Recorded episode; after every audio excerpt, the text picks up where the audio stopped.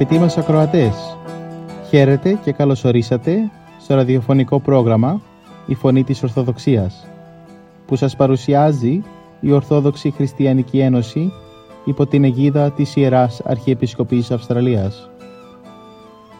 Μεταξύ άλλων θα ακούσετε διδαχές από την Αγία Γραφή, σκέψεις από πατερικά κείμενα και βίους Αγίων. Καλή σας ακρόαση!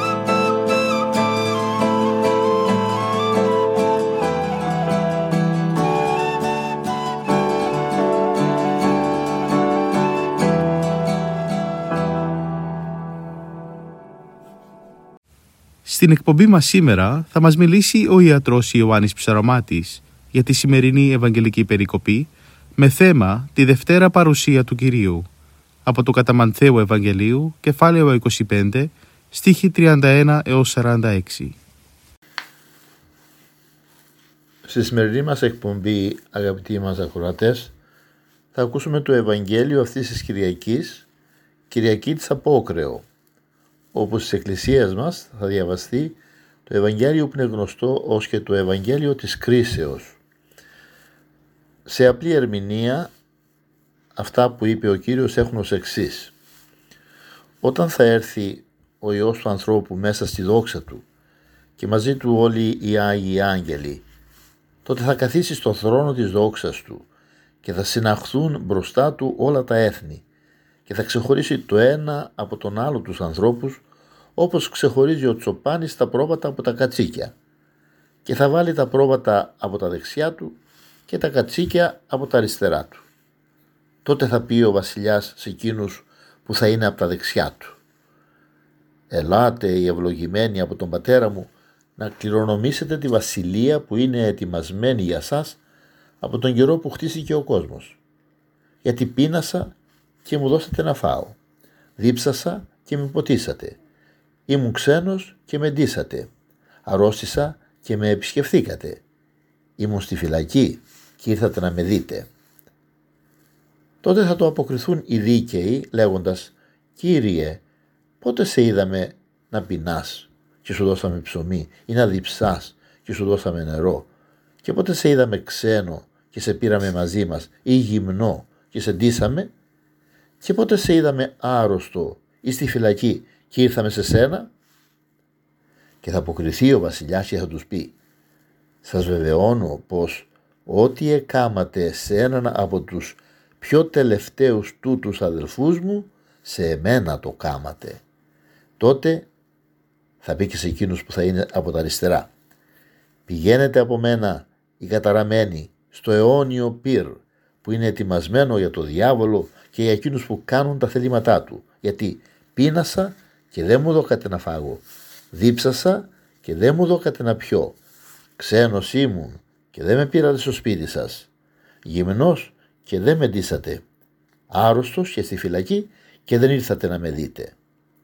Τότε θα το αποκριθούν και αυτοί λέγοντας «Κύριε, πότε σε είδαμε να πεινάς ή να διψάς ή ξένο ή γυμνό ή άρρωστο ή στη φυλακή και δεν σε υπηρετήσαμε» τότε θα τους αποκριθεί λέγοντας «Σας βεβαιώνω πως ό,τι δεν εκάματε σε έναν από τους πιο τελευταίους τούτους, σε εμένα δεν το εκάμετε και θα πάνε τούτοι σε κόλαση αιώνια και οι δίκαιοι σε ζωή αιώνια».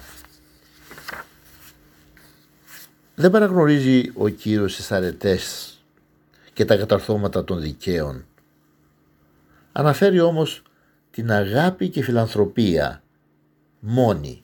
Γιατί όπου αυτή υπάρχει, όπου καλλιεργείται και με καλά έργα εκδηλώνεται, εκεί υπάρχουν εκ παραλίλου και οι άλλες αρετές. Αυτό ούτε λίγο ούτε πολύ μας λέει η σημερινή παραβολή του Κυρίου μας.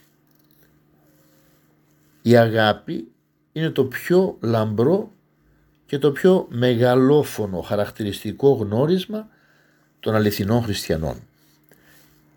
Εν τούτο γνώσονται πάντες, είπε ο Κύριος, ότι εμεί μαθητέστε εάν αγάπη έχετε εν αλλήλεις. Έτσι θα καταλάβουν, είπε ο Χριστός, ότι είσαστε δικοί μου μαθητές, εάν έχετε αγάπη μεταξύ σας. Αυτή αποτελεί την ευγενέστερη εκδήλωση του αληθινού του χριστιανικού πολιτισμού. Είναι ο ιερότατος σύνδεσμος του ανθρώπου με τον συνάνθρωπό του και των ανθρώπων με το Θεό. Με αυτήν προχωρεί και φτάνει ο άνθρωπος στο καθομοίωση Θεού. Γίνεται δηλαδή όμοιος με το Θεό και τον Πατέρα που είναι Πατέρας της αγάπης. Διότι ο Θεός αγάπη εστί λέει ο Άγιος Ιωάννης ο Ευαγγελιστής στην πρώτη καθολική του επιστολή και συνεχίζει ο μένον εν τη αγάπη εν το Θεό μένει και ο Θεός εν αυτό. Δηλαδή αυτός που έχει την αγάπη μέσα του και ο Θεός μένει μέσα σε αυτόν. Ο ουρανός είναι γεμάτος από την αγάπη του Θεού που δίνει στον πνευματικό εκεί κόσμο την αρμονία και τη χαρά. Όσο δε περισσότερη η αληθινή, η φωτισμένη χριστιανική πίστη επεκτείνεται πάνω στη γη και πλημμυρίζει τις καρδιές των ανθρώπων, τόσο πιο πολύ απλώνεται και η ειλικρινής αγάπη και η γη γίνεται σαν τον ουρανό. Ο Θεός, ο Πατέρας μας, είναι το απειροτέλειο παράδειγμα της αγάπης που πλούσια την εφανέρωσε σε εμάς τους ανθρώπους αφού τον ίδιο τον αγαπητό του μονογενή Υιό, τον Κύριο ημών Ιησού Χριστό, τον παρέδωσε σε αυτό τον πολυόδινο σταυρικό θάνατο για τη σωτηρία μας. Γι' αυτό και ο Ευαγγελιστής Ιωάννης συμπεραίνει και διδάσκει και παρα, παρακινεί όλους μας στα έργα της αγάπης λέγοντας ότι αγαπητοί εάν έτσι μας αγάπησε ο Θεός και εμείς οφείλουμε να αγαπούμε ο ένας τον άλλον. Αυτή όμως η αγάπη για να είναι ειλικρινής και πλήρης όπως τη θέλει και όπως θα την βραβεύσει ο Θεός όπως είδαμε στην παραβολή πρέπει να συνοδεύεται με τα έργα της φιλανθρωπίας και της καλοσύνης. Αναδιαφορούμε για τα καλά έργα αυτό μαρτυρεί έλλειψη αγάπης. Γι' αυτό και ο Ευαγγελιστής Ιωάννης γράφει να μην περιορίζουμε την αγάπη μας μόνο σε άδεια λόγια και σε κολακίες, αλλά να την επικυρώνουμε την αγάπη μας με τα καλά έργα. Αυτή την αλήθεια ότι δηλαδή δεν εννοείται χριστιανική πίστη και αγάπη που να εκδηλώνεται μόνο με λόγια συμπαθίας και να μην συνοδεύεται με τα καλά έργα αυτή την αλήθεια διακηρύττει και ο αδελφόθεος Ιάκωβος. Εάν λέγει αδελφός ή αδελφή γυμνή υπάρχωση και λυπόμενη όση της εφημέρου τροφής. Ή πηδέ της εξημών υπάγεται εν ειρήνη θερμένεστε και χορτάζεστε. Μη δότε δε αυτή στα επιτίδια του σώματος τι το όφελος; Δηλαδή αν λέει ένας χριστιανός αδελφός οι αδελφοί δουν γυμνό κάποιον και να του λείπουν πολλά πράγματα και του πει πήγαινε σε ειρήνη, με ειρήνη και μην τους δώσετε αυτά που χρειάζονται στο σώμα τους τότε τι το όφελος; Ας το πούμε και ας το τονίσουμε ότι τέτοιοι χριστιανοί των καλών μόνων λόγων δεν θα αξιοθούν να σταθούν στα δεξιά του Κυρίου κατά τη μεγάλη εκείνη ημέρα της κρίσεως. Ας μη ισχυριστεί κανένας ότι δεν έχει τάχα τη δυνατότητα να κάνει καλά έργα. Υπάρχουν δυστυχώς όχι λίγοι που λένε αν ήμουν απλούσιος να βλέπεις τι καλά έργα θα έκανα. Τα καλά έργα δεν είναι μόνο για τους πλούσιους. Είναι για όλους. Ακόμα και για τον πιο πτωχό. Πόσα και πόσα καλά έργα δεν παραθέτει ο Κύριος στην περικοπή της κρίσεως; Αν τα διαβάσουμε με προσοχή θα δούμε ότι δεν υπάρχει άνθρωπος που δεν μπορεί να κάνει καλά έργα. Δεν μπορεί να τα κάνει όλα. Ας κάνει μερικά. Δεν μπορεί να προσφέρει πολλά. Θα δώσει με αγάπη ο λίγα από αυτά που έχει. Ο Θεός θα κρίνει και θα εκτιμήσει και θα βραβεύσει τα καλά έργα ανάλογα με τις δυνατότητες που έχει ο καθένας. Δεν έχεις χρήματα και ενδύματα να δώσεις; Μπορείς όμως να κάνεις μια επίσκεψη σε έναν άρρωστο και να του συμπαρασταθεί στη θλίψη του. Δεν έχεις αρκετά τρόφιμα να προσφέρεις; Μπορείς όμως να δώσεις με προθυμία ένα ποτήρι νερό σε αυτόν που διψά. Βλέπετε ότι και αυτό το ποτήρι του νερού θα το βραβεύσει ο Κύριος. Θα πεις σε αυτόν που, το, που του πρόσφερε δίψασα και με πότισες. Ας μην λησμονούμε και το δίλεπτο της χείρας που τόσο πολύ γι' αυτό την επένεσε ο Χριστός. Αγαπητοί μας ακροατές, τα καλά έργα δεν είναι δύσκολα. Οι ευκαιρίες να τα πράξουμε είναι καθημερινές. Ο Χριστός με το γενναιόδωρο χέρι του μας δίνει πλούσια τα αγαθά του και με το χέρι ενός πτωχού μας ζητά να του δώσουμε κάτι από αυτά που μας έδωσε. Το αιώνιο μέλλον μας εξαρτάται από τα έργα. Στο χέρι μας είναι να ακούσουμε τον ευλογημένο έπαινο του Κυρίου μας. Εφόσον επιήσατε ενή τούτων των αδελφών μου των ελαχίστων, εμεί επιήσατε αφού το κάνατε σε έναν από αυτούς τους αδελφούς μου τους ελάχιστους. Είναι σαν να το κάνατε σε μένα. Ήθε με αυτές τις σκέψεις να ετοιμαστούμε πραγματικά για να υποδεχθούμε σε μια εβδομάδα ακόμα την μεγάλη τεσσαρακοστή κατεξοχήν περίοδο μετανοίας, φιλανθρωπίας, προσευχής στο, στη, στη ζωή της Εκκλησίας μας. Καλή από τώρα να ευχηθούμε μεγάλη και Αγία Τεσσαρακοστή. Αμήν.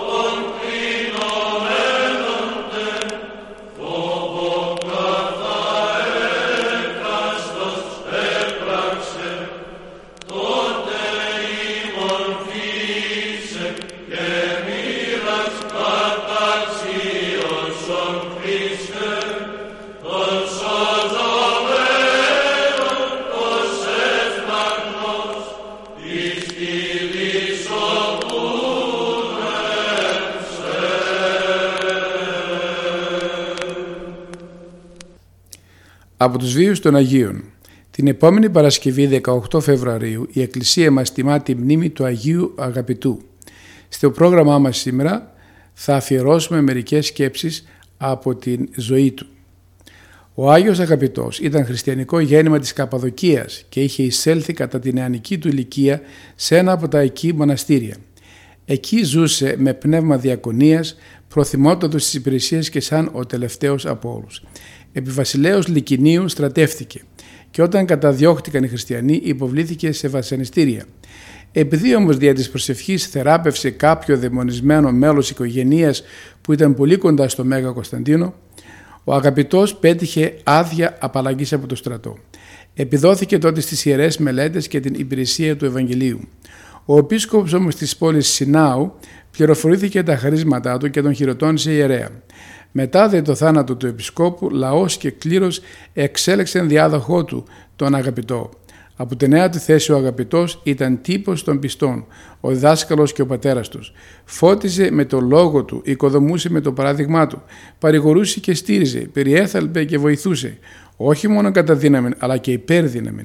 Σε αυτές τις Άγιες ασχολίες τον βρήκε ο θάνατος, ο οποίος του άπλωσε τη γέφυρα δια της οποίας μεταβιβάστηκε από την πρόσχηρη ζωή στην αιώνια.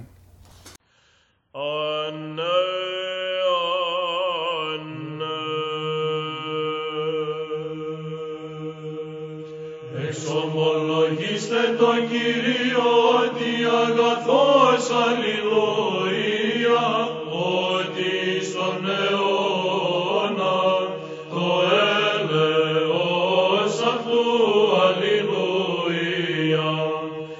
Εξομολογήστε Ευλογήστε το Θεό, τον Θεόν, αλληλούια, ότι στον αιώνα το έλεος αυτού, αλληλούια. Εξομολογήστε το Κύριο,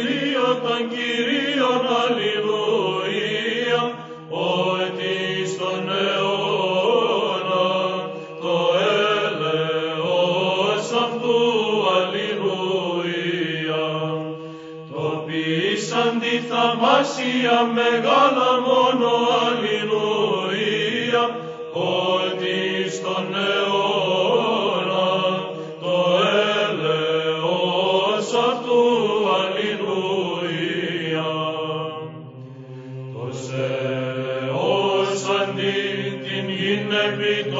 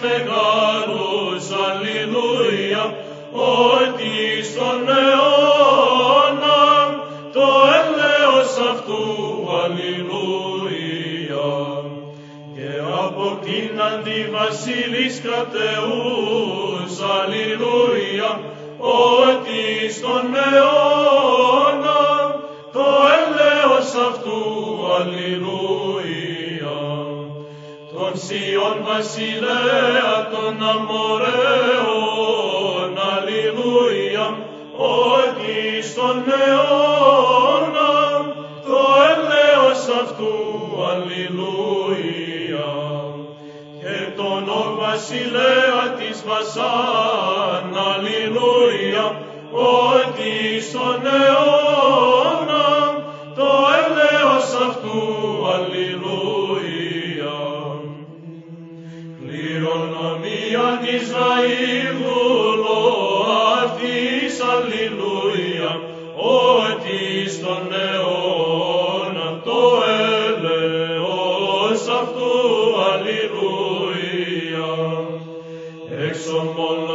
Εξομολογήστε το Θεό του ουρανού, αλληλούια, ότι στον αιώνα το έλεος αυτού αλληλούια.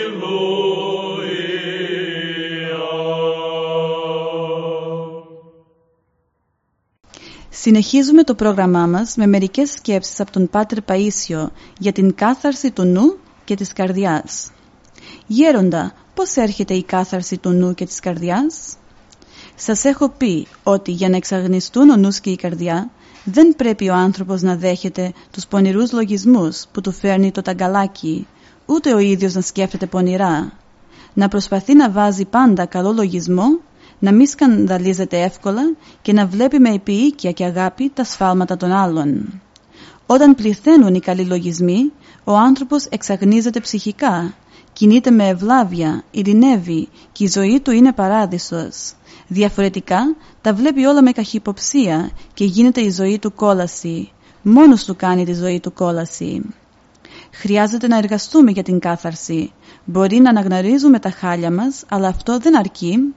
Αν δεν δεχόμαστε πονηρούς λογισμούς και ήδη δεν σκεφτόμαστε πονηρά, αλλά για ό,τι μας λένε, για ό,τι βλέπουμε, βάζουμε καλό λογισμό, θα καθαρίσουν ο νους και η καρδιά. Ο πειρασμός βέβαια δεν θα σταματήσει να μας στέλνει από κανένα πονηρό τηλεγράφημα και να απαλλαγούμε από τους δικούς μας λογισμούς, του διαβόλου τα πειράγματα θα υπάρχουν, αλλά δεν θα κολλούν αν είναι καθαρή η καρδιά. Γέροντα, η προσευχή δεν βοηθάει στην κάθαρση του νου. Δεν φτάνει μόνο η προσευχή. Το να καίει κανείς κιλά λιβάνι όταν προσεύχεται, αν ο νους του είναι γεμάτος από κακούς λογισμούς για τους άλλους, δεν ωφελεί. Από το νου κατεβαίνει το τηλεγράφημα στην καρδιά και κάνει τον άνθρωπο θηρίο. Ο Θεός θέλει να έχουμε καρδίαν καθαράν και η καρδιά μας είναι καθαρή όταν δεν επιτρέπουμε να περνάει από το νου μας κακός λογισμός για τους άλλους. Γέροντα, πρώτα φέρνει ο άνθρωπος καλό λογισμό και ύστερα βοηθάει ο Θεός. Κοίταξε, μόνον όταν ο άνθρωπος βάζει καλό λογισμό δικαιούται την Θεία Βοήθεια. Με τον καλό λογισμό καθαρίζει την πονηρή του καρδιά διότι εκ της καρδίας εξέρχονται όλα τα κακά και πάλι εκ του περισσεύματος της καρδίας λαλεί το στόμα. Τον ανταμείβει μάλιστα ο Θεός για τον καλό λογισμό που βάζει. Έφυγα από το Φαραώ της Αιγύπτου της σκλαβιά, μα κι εγώ το Μωυσή έφτασα ως το Σίνα. Στο Σίνα να ανεβώ, πολύ το επιθυμώ, στην Αγία κορυφή και να λέω την ευχή. Η ανάβαση σκληρή, Θεέ μου δώσ' μου υπομονή, Κατερία αντοχή να αποκτήσω την ευχή. Την ευχή για να τη λες πρέπει από το μυαλό να πετάξεις μακριά κάθε πράγμα κοσμικό. Στην αρχή την ευχή να τη λες προφορικά κι ύστερα από καιρό θα σου γίνει νοερά.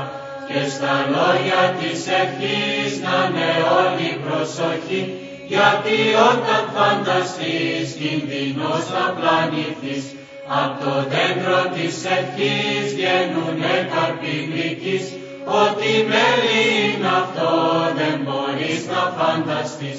Τον πειράζοντα πολύ ερεθίζει η ευχή. Και γι' αυτό μην πτωηθείς όταν σου επιτεθεί. Η μητέρα του Χριστού ηγουμένη μυστική ευλογεί τους χριστιανούς και τους δίδει την ευχή. Γέροντά μου σεβαστέ, Μωυσή μου νοείτε, έλα δώσ' μου μια ευχή να αποκτήσω την ευχή. Στο Σινά να ανεβώ, πολύ το επιθυμώ, στην Αγία κορυφή και να λέω την ευχή. Και να λέω την ευχή, Κύριε Ιησού Χριστέ, και λόγια του Θεού ελέησον ημάς αμήν. Διέκε λόγε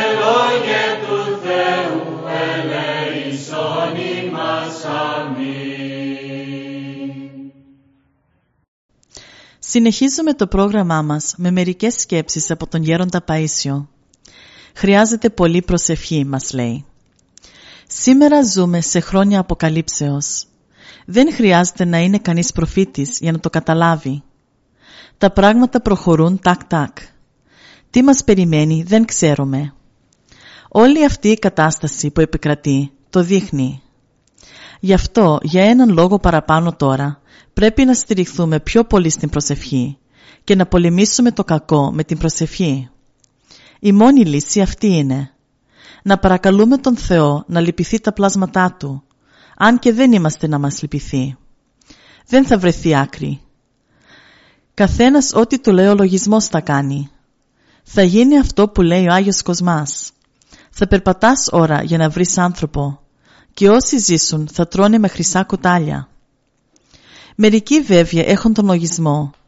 Αφού οι προφητείς θα εκπληρωθούν οπωσδήποτε, τι θα ωφεληθεί η προσευχή; Ο Θεός βλέπει ότι έτσι θα εξελιχθούν τα πράγματα, αλλά εμείς κάνουμε προσευχή για είναι πιο ανώδυνο ένα κακό και να μην πάρει έκταση. Γι' αυτό λέει και στο Ευαγγέλιο ότι για τους εκλεκτούς θα κολοβοθούν οι ημέρες. Σε ένα πόλεμο λόγου χάρη, με την δύναμη της προσευχής γίνεται ένα θαύμα. Σώζονται περισσότεροι. Υπάρχουν λιγότερα θύματα. Οπότε βοηθούνται πνευματικά οι άνθρωποι, πιστεύουν και αλλοιώνονται με την καλή έννοια. Τα πράγματα είναι σοβαρά. Και μέχρι τώρα που δεν τεινάχθηκε ο κόσμος στον αέρα, θαύμα είναι. Ο Θεός να βάλει το χέρι Του, γιατί όλος ο κόσμος εξαρτάται από τρία-τέσσερα άτομα. Κρέμεται η τύχη του κόσμου στα χέρια μερικών παλαβών. Λέει μια παροιμία, τα άλογα κλωτσούν και τα κοτόπουλα ψοφούν. Έτσι είναι. Τα μεγάλα κράτη όταν πιάνονται, τα μικρά τα καμένα αδικούνται. Κλωτσιούνται τα μεγάλα και καταστρέφονται τα μικρά. Χρειάζεται πολύ προσευχή, πολύ προσευχή για να φωτίσει ο Θεός τους μεγάλους. Γιατί αν θέλουν μπορούν να καταστρέψουν τον κόσμο. Ξέρει ο Θεός πολύ εύκολα και σε αυτούς να δώσει λίγη φώτιση. Αν ο Θεός φωτίσει, βγάζει ένας μια διαταγή και αλλάζουν όλα.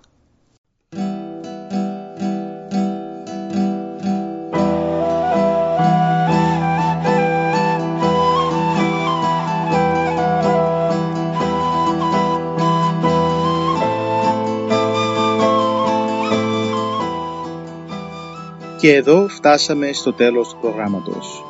Σας ευχαριστούμε για τη συντροφιά σας. Θα είμαστε και πάλι κοντά σας την επόμενη εβδομάδα. Μπορείτε επίσης να μας παρακολουθήσετε στο Facebook, Spotify και στο YouTube. Κανάλι «Η Φωνή της Ορθοδοξίας». Αγαπητοί μας ακροατές, ο Θεός μαζί σας. Χαίρετε.